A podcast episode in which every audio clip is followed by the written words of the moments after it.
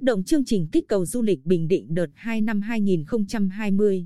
Chiều ngày 24 tháng 9, tại khu nghỉ dưỡng Crown Retreat Quy Nhơn thuộc xã Cát Tiến, huyện Phù Cát, Sở Du lịch tổ chức chương trình gặp mặt kỷ niệm Ngày Du lịch Thế giới, ngày 27 tháng 9, với thông điệp du lịch và phát triển nông thôn.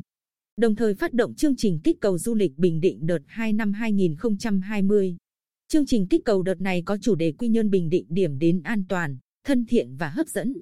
Tiếp tục tập trung vào thị trường khách nội địa, với sự hưởng ứng tham gia của 50 doanh nghiệp thực hiện giảm giá các dịch vụ lưu trú, lữ hành, vận chuyển, điểm tham quan, ăn uống, mua sắm.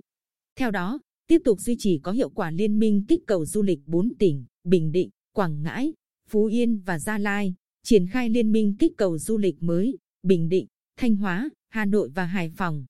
Phối hợp với Hiệp hội Du lịch vận động các doanh nghiệp tham gia cung cấp các gói sản phẩm, dịch vụ du lịch chất lượng, giá hợp lý kèm theo những ưu đãi và cam kết của các nhà cung cấp dịch vụ. Hướng dẫn các doanh nghiệp lữ hành, khu, điểm, cơ sở lưu trú du lịch và kinh doanh dịch vụ du lịch về phòng, chống dịch COVID-19. Tăng cường công tác kiểm tra,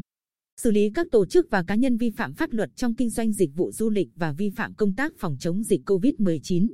Nhằm đảm bảo đúng cam kết về giá và chất lượng của chương trình kích cầu du lịch đợt 2, cũng nằm trong những biện pháp kích cầu du lịch,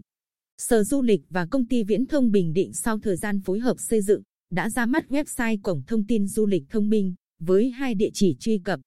www.dulicquynhon.bindinh.gov.vn và www.mybindinh.vn và ứng dụng du lịch thông minh trên điện thoại thông minh.